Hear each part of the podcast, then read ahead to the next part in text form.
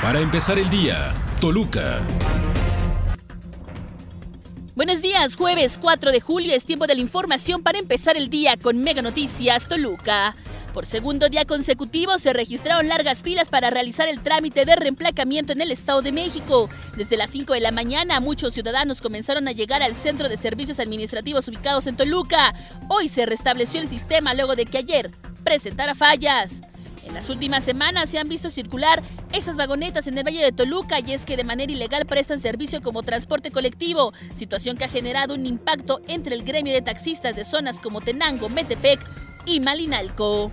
Más de siete horas es el tiempo que elementos de la Policía Federal y la División de Gendarmería mantuvieron bloqueada la carretera México-Pachuca. En punto de las nueve horas, cerca de 300 efectivos bloquearon la importante arteria vial en el kilómetro 11 a la altura de San Juanico, en el municipio de Tlanepantla, justo en los límites del Estado y la Ciudad de México.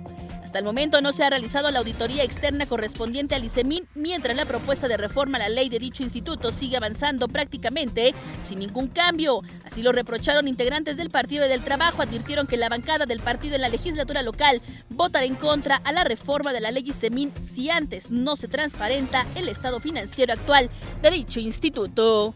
Un grupo de maestros jubilados protestaron afuera de Palacio de Gobierno para exigir el pago de fondo de ahorro y fondo para el retiro que se les adeuda. Denunciaron que desde 2018 más de mil profesores no han podido cobrar el fondo de ahorro para la jubilación y apoyo múltiple por lo que han estado viviendo de préstamos.